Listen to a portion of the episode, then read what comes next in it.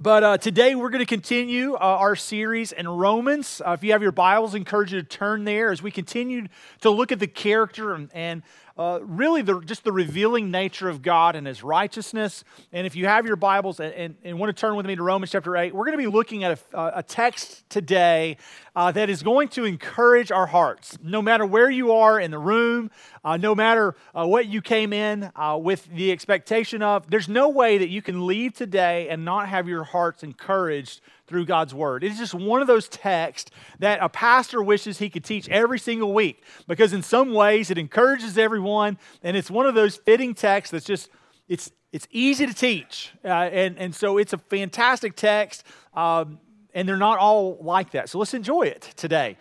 Um, as I think about this text, I'm reminded of a story of uh, of a monk and uh, his monastery that he had had built. And uh, it was for obviously lots of different monks. And uh, what they would do is they would leave civilization to get away. And so this particular one was in Portugal. It was nestled up on, on kind of a, uh, a really steep crevice or a mountain uh, area. It was about 3,000 foot above everything else. And it was a very difficult uh, treacherous way to get there. Well, once they had gotten there and built it, what they did is they took a rope and stretched it across uh, thousands of foot of ravine, and they, they weaved them together a big basket, and then they hooked it to that rope, and they would pull people over through that basket.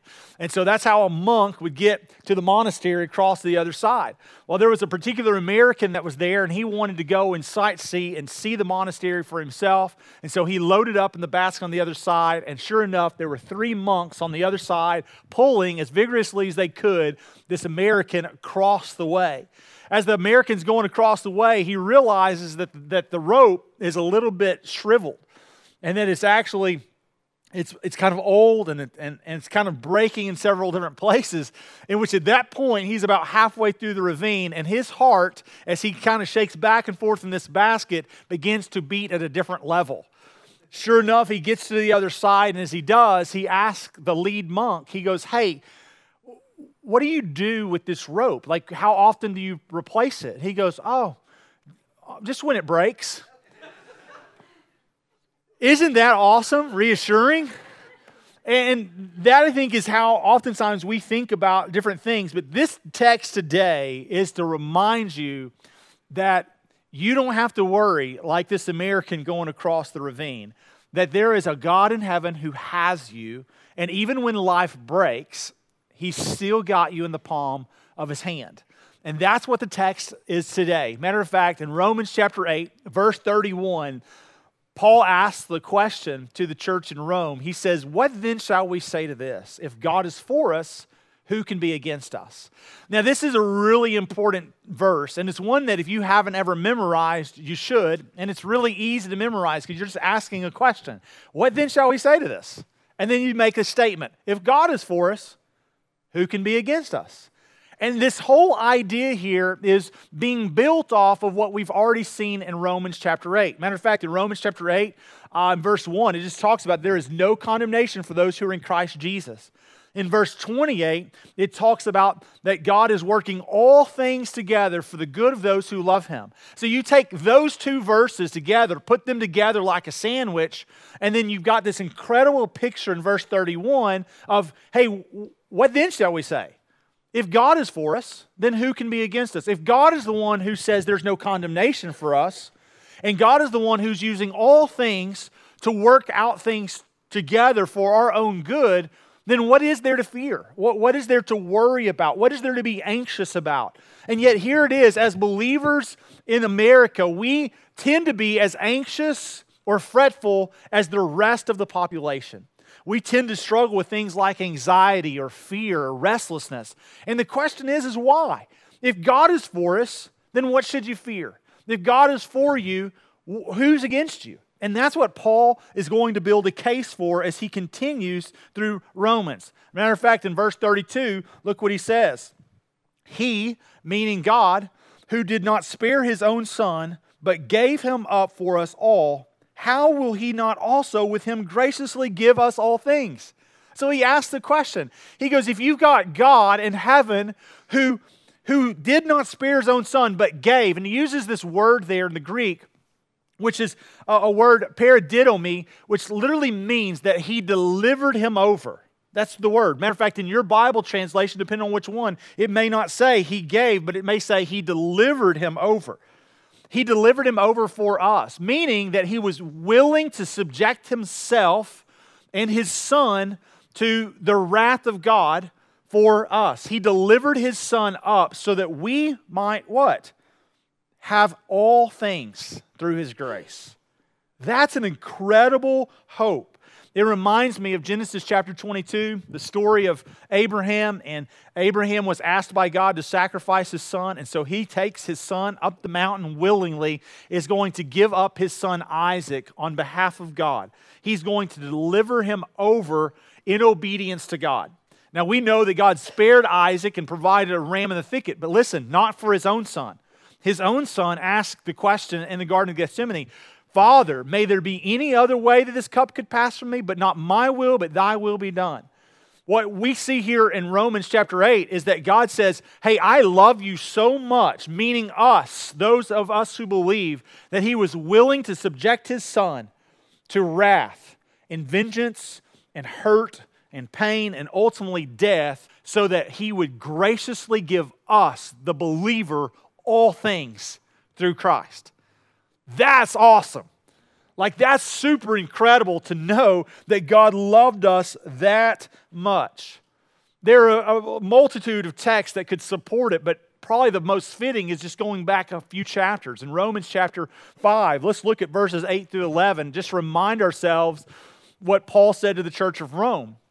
If you remember uh, in, in verse 8, it just talks about that God demonstrated his love for us in this. What, that what?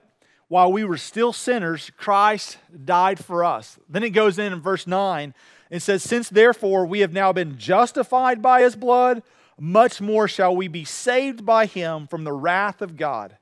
For if while we were enemies, we were reconciled to God by the death of his Son, much more now that we are reconciled shall we be saved by his life. More than that, we also rejoice in God through our Lord Jesus Christ, through whom we have now received reconciliation.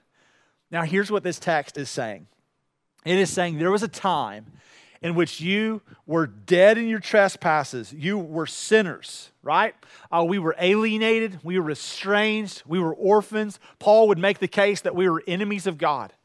So you, you were living in darkness, and then here it is Christ demonstrated his love that he gave himself for us, that he willingly subjected himself to his Father's authority. He comes to earth. He identifies with sinful man. He was tempted in every way just as we are, yet he was without sin. He willingly goes to the cross. He literally hangs on a cross in the place of a criminal.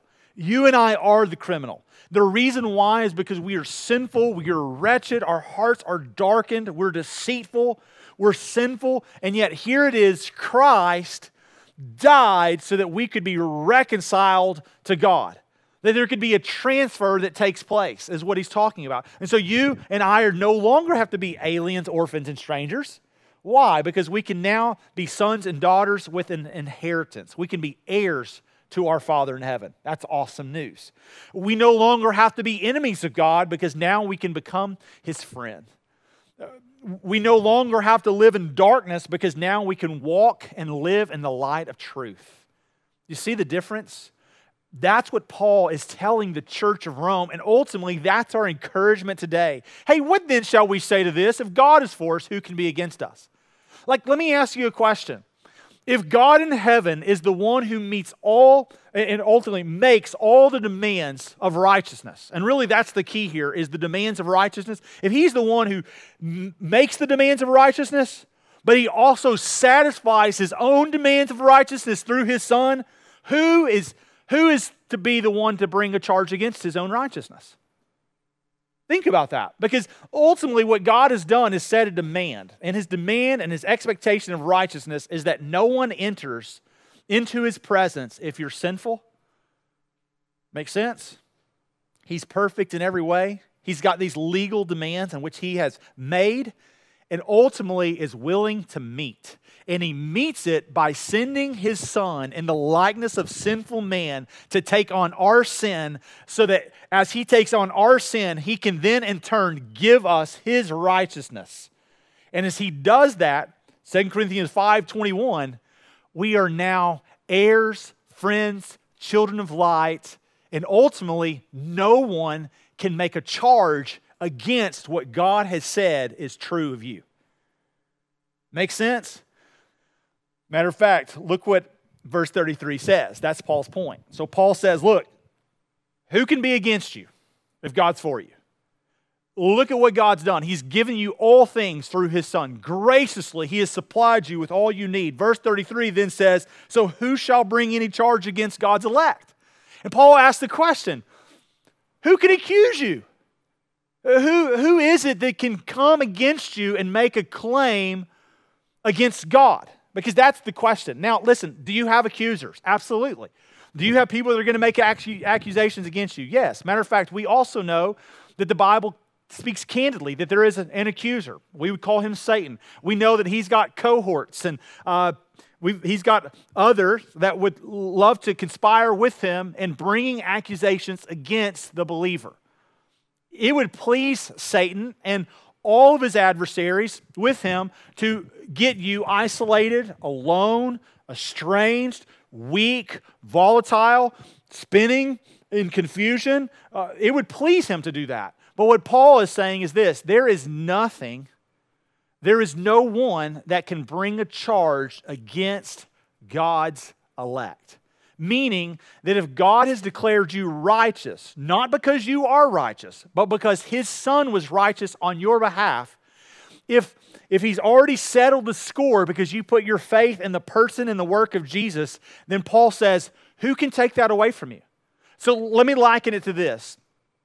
At the end of the night, you've got a cash register and you've got an employee who's worked that cash register all day and they know uh, what's happened. They've, they've given receipts. Uh, they know when somebody actually owed two pennies and somebody else put it in on their behalf. But at the end of the day, what they're going to do is they're going to reconcile that account and they're going to make sure that that cash register balances out. They want to make sure that they know what they started with and what they ended with. Friends, that's Paul's point here. Paul is saying, listen, the score was never settled until Christ came and he died. And when he died in your place and ultimately you trusted in him, Christ took upon all your sin, all your, your dilemmas, all your challenges, all your darkness, all of your strange, weird idiosyncrasies, all the things that you have going against you, Christ takes on. And then he takes and supplies with you a banner of righteousness. And what he does is on your personal account, he settles the score. He takes the receipt and he balances it out. And so his point, his point is if Christ has settled the score, then who can come and make an accusation against you? And Paul says, no one. No one. The adversary doesn't have a place because Christ is the one who's supreme. He then goes on he, and he makes the case at, at the uh, end of 33. He says, And it's God who justifies. So if no one else can make an accusation because God alone is the judge, then he goes, You just need to know it's God who justifies. It's God who makes right. He goes on and asks the question in verse 34 Then who is to condemn? And he says, Christ Jesus is the one who died. More than that, who was raised, who is the right hand of God, who is interceding for us. And what Paul does is this He says, Look, if God is for you, who can be against you? He says, No one, because Christ died for you. And if Christ died for you, He's reconciled all things. The account is in order, it's made straight, it's right. And he goes, and then beyond that, let me give you four reasons why. And right there in verse 34, he gives you four reasons and why you can trust that God is supreme. And he goes, number one is because Christ Jesus is the one who died. Now, when you think about Christ Jesus being the one who died, the question is, is why did he die? Is because it pleased God to stricken his son, Isaiah 53, on our behalf. So Christ dies. And when he dies, he, he removes our guilt, He removes our shame, and ultimately, He reconciles us back to God, Romans 5. But it doesn't stop there. He goes, and more than that, He was the one who was raised. So Christ doesn't just die, but He also is raised. Now, look, was He raised on the first day? Second day? No, the third day he raised from the dead. And when he raised from the dead, do you know what happens? He disarms all the rulers, all the principalities, and all the powers of the dark world. Now, think about this. The enemy believed wholeheartedly that they had Jesus, the one who claimed to be the Son of God. They, he was crucified. If you could imagine, probably in the dark world, in Hades, there was lots of rejoicing. He's dead. God's Son, the one who claims to be divine, is, is dead. We got him. And through the hands of sinful and wicked men, we, we got him. The problem was, is that it wasn't wicked and sinful men that got him. And this is huge in your theology. Pay very close attention. Wicked and sinful men didn't get him. You, I, didn't put him there. So it's, it's a fallacy to believe, oh, well, I, my sin put him on the cross. No, you, here, here's very important God, in his righteousness, knows that there is no one who has authority like he does. And so he takes his son and he puts him on the cross. And it is, he is pleased to bring about his vengeance. He is pleased to bring about his wrath and he is pleased to bring about his destruction on his own son. He willingly takes his son, the one who is in his likeness, and places him on the cross to meet his own demands. So, what is the demands of God? Perfect righteousness. Who meets the demands? His son Jesus. Why does he put Jesus there? Because Jesus is the only one who fits the bill. And in order to reconcile a bunch of sinful people like us to himself, he has to put his son on the cross. Now, does he use people in that process? Absolutely. Do people think they're more powerful than they are? Absolutely. But just let's be clear God put his son on the cross to meet his own demands so that wicked people might go free. And so, look, when he dies, it is Christ who meets his own demands. Or it's, it's, uh, when he dies, it is God who meets his own demands through his son Christ. When he's resurrected, it is mocking the dark world. It, it, it is saying, You have not held anything down. They, they single handedly disarmed all the rulers, all the principalities of the dark world. We'll see that in a second. But it doesn't stop there. He says, And now he's at the right hand of God, verse 34. So he doesn't just die and raised again, but now he's at the right hand of God. Philippians 2. Why is he at the right hand of God? Because he was given the name above all names. Because of his willingness to subject himself to his own father's wrath, because of his willingness to take on the sin of the world and ultimately drink the cup of wrath, it pleased God to give him the name above all names, the name in which our calendar revolves around, the name in which you and I, when we hear, we can't help but be mesmerized by. It's the name of Jesus, the name above all names. But not only that, look at he is not only at the right hand of God in power, but what's he doing? He's he's there indeed interceding for us, which is really cool. To know that that Christ, God's Son, not only came to forgive us of sin and ultimately bestow upon us righteousness and honor and sonship, to make us heirs, but he's also interceding on our behalf, which means that he is working all things together for the good of those who love him, interceding. When we don't see the things that are good, he's interceding. He's using all things for his glory and our good in our life, which is really encouraging. And that's the premise of the text. It is God who justifies, so who has the ability to condemn? No one. Who has the ability to bring a charge against God? No one. Why? Because God is in charge. He is the one who is supreme. He's the one working things out. We can trust him. Why? Because he has all power power to, to, to bring punishment to his son, power to raise his son from the dead, power to give him a name above all names, bestow honor on him, put him at the right hand of God, power to use him as he fulfills his purpose, even as he um, intercedes on our behalf. That's really good news. Now, when I think about all these legal demands and all that God is doing, disarming the powers, the rulers, the authorities, where do I get that from? Where do we even get that idea? Well, if you've been reading along with us in Colossians chapter 2, you're about to stumble upon it. Here it is. Look at Colossians 2, verses 13 through 15. It just says this And you, who were dead in your trespasses, Paul's writing to the church of Colossae. I think you could apply this to your lives too if you're a believer. It says, And the uncircumcision of your flesh, God made alive together with him, having forgiven all our trespasses. Then look, by canceling the record of debt that stood against us with its legal demands, this he set aside, nailing it to the cross. And he disarmed the rulers and the authorities, and he put them to open shame by triumphing over them in him. So in Christ, he reconciles sinful man to himself.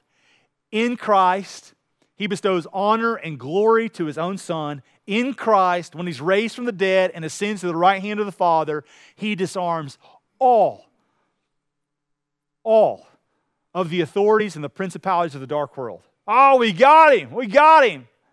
Oh, wait a second. We don't have him. And that's the hope that we have in Christ. And that's the hope that Paul is trying to help you and I understand. Now, why is he saying this of this magnitude? Why is he helping us realize that it's in Christ that we have all these things? Well, it's because he wants you to know that if Christ is the one who brings about all of these purposes, then who has the authority to separate you from Christ? So if somebody if somebody brings brings a charge against you, they don't have the authority to do that. Um, they don't have the authority to condemn you. So then Paul goes, So do they have the authority to separate you from the love of God? And he answers the question. So in verse 35, he goes, Question Who shall separate us from the love of Christ? Is there anybody? Is there anything? Is there anything that could separate you from Christ? I'll go ahead and add this question, including yourself. Is there anything, anyone? And that's really the question that so, are you going to have challenges? Are you going to have disagreements? Are you going to have um, difficulties? Absolutely. But what Paul is saying here is he goes, listen, if there's no one that can bring an accusation or charge against you, if there's no one who can condemn you, then the question is, is who can separate you? And that's his point. He's just saying, look, if you think about what Christ has done, if there's no condemnation for those who are in Christ, if Christ is working all things together for the good of those who love him, if he's interceding on your behalf because of what he's done at the cross, then he goes, who, who's in control? Is it the enemy that's in control? Is it you that's in control? And the answer is the enemy's not in control and you're not in control. There is only one who is supreme. There is only one who has all authority. His name is God the Father, and he is pleased to give that authority to his Son. Make sense? Which is why his son Jesus even tells his disciples in John um, chapter 10, this famous passage where Jesus is talking about being the good shepherd. Um, look what he says in John chapter 10, verse 27 and following. Now, the reason I share this is because John shares uh, the signs of the times and what, what really ultimately he, he just tells you about who Christ is. John, the apostle, he doesn't just write this book. He writes 1st, 2nd, 3rd John. He also writes the book of, Revelation. So John has a lot of insight as to what God is doing. But here he records the words of his own master, Jesus. And look what Jesus says regarding the whole theme of shall we be separated from the love of Christ. Look what Jesus says. Jesus says in verse 27, he says, My sheep hear my voice. And he says, And I know them, and they follow me. Verse 28, he says, I give them eternal life, and they will never perish, and no one will snatch them out of my hand. Verse 29, he says, My Father who has given them to me is greater than all, and no one is able to snatch them out of my Father's hand. And then he answered the question, Because I and the Father are one. So Jesus says, Look, I'm not doing anything that's outside of my Father's will because I and the Father work together. We are one. And he goes, And what you need to know is if you are my sheep, you'll not only hear my voice, you'll obey, you'll follow me. And he goes, And if I am your master, and you are my sheep. He goes, I have you in the palm of my hand, and there is nothing that can snatch you away. And he goes, and more than that, he goes, You're in my Father's hand, and there is nothing that can snatch you out of my Father's hand. Really, what I see there is double coverage, right? And so that's a really incredible and helpful text that just supports what Paul is saying. Hey, if God is for us, who can be against us? who can bring a charge against God's elect? Hey, who can condemn you? Hey, who can separate you from the purposes of God? Because no one. There's no authority under heaven and earth that is greater than our great God. Which then he adds a handful of scenarios after he asked that question What shall separate from the love of God? And then he asks the question Should it be tribulation? I mean, Paul had tribulation, he endured. Should it be distress or maybe persecution? Or maybe it's famine or nakedness or maybe it's danger or sword? He goes, Which one is it? He goes, People persecute you for the sake of Christ? He goes, Is that enough? You go through perilous times. You have a diagnosis that seems difficult, and even in that diagnosis, you ask the question God, have you abandoned me? God, why have you stricken me this way? God, God, where are you? You don't seem to be near. You grow up in a home that's broken and in shambles. You, leave, you lose a, a parent at a very young age, and you go, God, where are you? Why did I grow up like this? Why don't I have the family that everybody else has? Why is my family so different? And all these questions, it almost seems like, oh, we know who Christ is. We know He died for us, but why me? God, why did I get cheated? God, why am I the one who got ripped off? God, why was I the one who endured such hardship? And here's Paul saying, listen, if you've endured tribulation, if you've endured persecution, if you've endured disease, if you've endured famine or peril or hardship, if you've endured abuse, it is your Heavenly Father saying, Listen, I understand. I get it. Now, listen, that's not my words saying, Hey, I understand. I, I think God understands what you're enduring. I think that's why he sent his son, the one who was stricken by his own father. Been abandoned by a father? Jesus identifies. Been abused? Jesus knows. Been reviled? Hard things said about you, things that weren't true? Jesus gets it. And he goes, and in all that, you just need to know it will not separate you from the love of God. Wow. All the things I've endured, all the things you've endured, your Heavenly Father knows. And He sent His Son to identify with you in every way plausible in every way, not just taking on your sin, but also identifying and understanding even the most difficult things you will endure on earth. Jesus understands. And so I just want you to know that whatever it is, Christ gets it. And it will not separate you from the love of Christ. Reminds me of a story. There were a bunch of botanists that went up into the Alps. They were looking for a new uh, handful of breeds of, of, flowers and these unique things, you know, that they, you know, had heard about but never really seen or had their hands on. And so uh, they're on a couple of week exploration through the Alps, going to different villages in which they come to this one really treacherous peak and they're looking down into a ravine and they they spot these rather rare flowers through binoculars.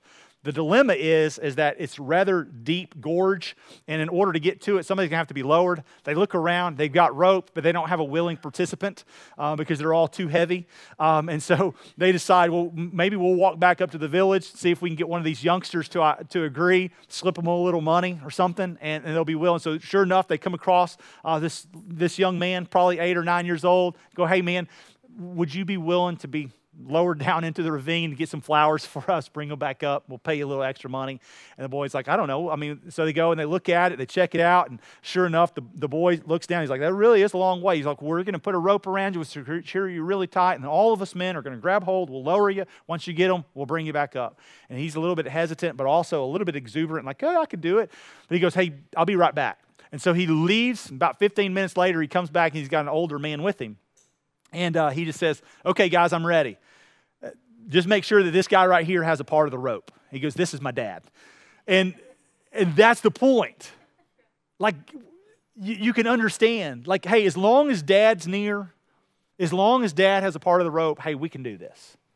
But you better make sure he's, because I trust my dad. That's Paul's point. You can trust your Heavenly Father who has your best interest at heart. There's no condemnation in him, He's working all things together for the good of those who love him, even the hard things. And there's nothing that'll separate you, even the difficult, even the strenuous, even the things that make you question whether or not He's near. It will not separate you from the love of God. Wow, what an encouraging text. Which is why we can even have hope in verse 36 as he says, As is written, for your sake, we are being killed all day long. Which doesn't really seem all that fitting in this text, right? Because you're like, okay, I'm so encouraged, nothing separates us from the love of God. And then he goes, As it's written, for your sake, we're being killed all day long. We are regarded as sheep to be slaughtered. And he literally goes and he quotes Psalm 44 22 verbatim. If you go to Psalm 44 22, it's going to be exactly what you see there. And the reason he does that, though, is because suffering has always been a part of, of righteousness. It's, it's always been a cup that believers have to drink. Now, in our time, we don't understand that quite as well as a Paul or a Peter would have. But what I want you to realize is that that was true. Matter of fact, let me show you Acts chapter 5, verse 41, just real quick. It just says, this was about the apostles. The apostles uh, were there. Uh, God's doing all kinds of things in the early church, and then they're beaten, okay? And then released and told not to ever preach again. And this is their response Acts 5, verse 41. It says, Then they left the presence of the council, rejoicing that they were counted worthy to suffer dishonor for the name. They had just been beaten, and then they leave and they go, Hey, what shall we say to this? God's for us. Who can be against us? Is that your response? What shall separate you? Beatings, hardship, persecution? Nope, nothing will separate us from the love of Christ. That's their response, which is really cool. You, you remember that's why Jesus says these words in John chapter 16. You remember uh, he's getting ready to go away, preparing his disciples for things to come. And he just says, Hey, behold, verse 32, the hour is coming. Indeed, it has come when you will be scattered, each to his own home, and will leave me alone. So he goes, You're going to be you're going to be moved, displaced, different place. He goes, You're going to leave me alone. Jesus says, But yet not, yet I'm not alone, for the Father is with me. And then he says this, verse 33 I have said these things to you, that in me you may have peace. In this world you will have tribulation, but take heart, I have overcome the world.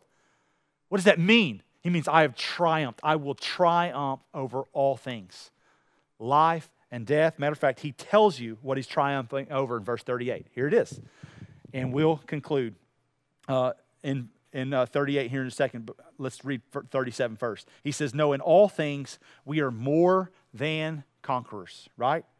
Through him who loved us. When he uses that word conquerors, he uses the Greek word that literally means overcoming, uh, or one who has surpassing victory. So he goes, You are more than a conqueror through him who loved us. Why? Because Christ has overcome the world.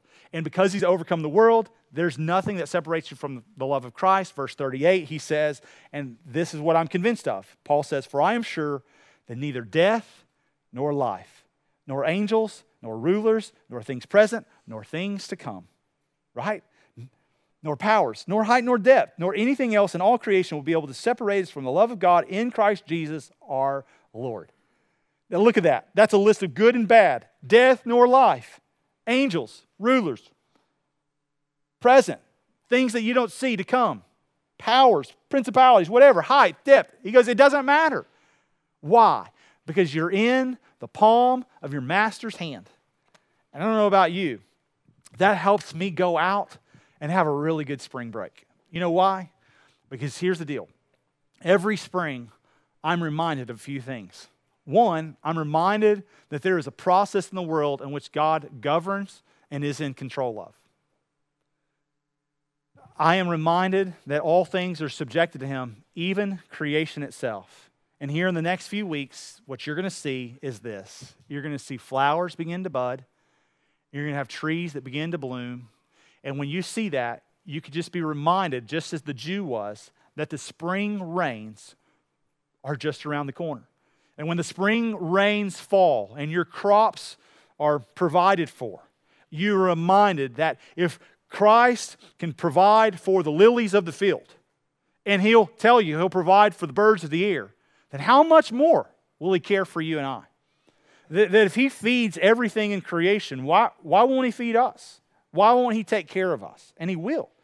And what's incredible is, is that not only we see this process in which all things are under God's authority and we see his provision, but even more than that, we are reminded that even though the dead of winter was not too long ago, and when things were not budding to life, and things seem to be dead and bleak and cold, that you can just remind yourself, just in the days of Narnia, no matter how long the winter might last, there is always a spring around the corner.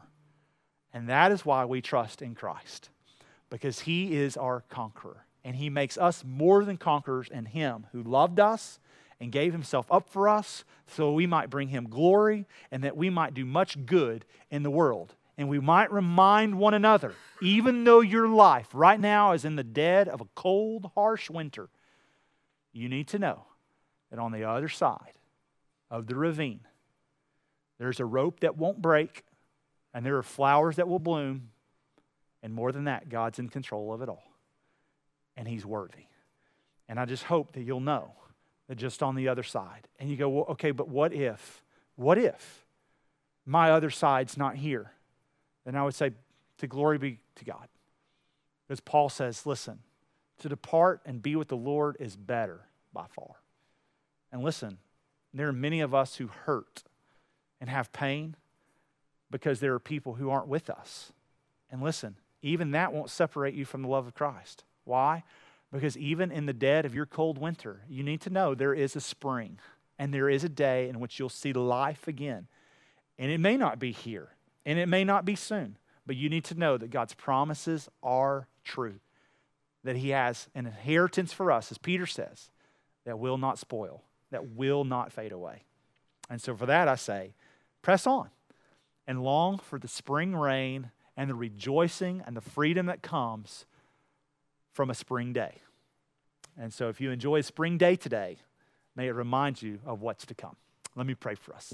Father in heaven, I thank you for your word. I thank you for your truth. I thank you, Lord, that you, oh God, are just reminding us that if you're for us, there's nothing that can be against us. Lord, if you gave your own son, and he died by the will of God for the things of God, who can bring a charge against you? There is no one who stands up against you. Uh, we can't bring a charge against you. Job couldn't bring a charge against you. The enemy, the adversary, can't bring a charge against you because ultimately you've already met all of your own demands. You sent your son in the likeness of man. He died in our place. He rose again on the third day. He ascended to the right hand of of his Father. He intercedes for those he loves. You're working all things out for the good of those who love you. And there's nothing that will separate us from the love of Christ. Lord, thank you for that news. And I pray that as we go throughout our day and through our week, as we go throughout this 2022 year, I pray that as we hear about wars and rumors of wars, as we see distress and persecution and famine and, and challenges, I pray that we would know that you're still in control. And there's nothing that separates us not death, not life, not angels or demons or rulers or things to come. Because there's nothing in creation that will separate us from the love of God in our Lord and in our Christ Jesus. And so we thank you. May you give us hope. May you give us grace. And may you help us to walk near to our Lord. In Jesus' name we pray. Amen.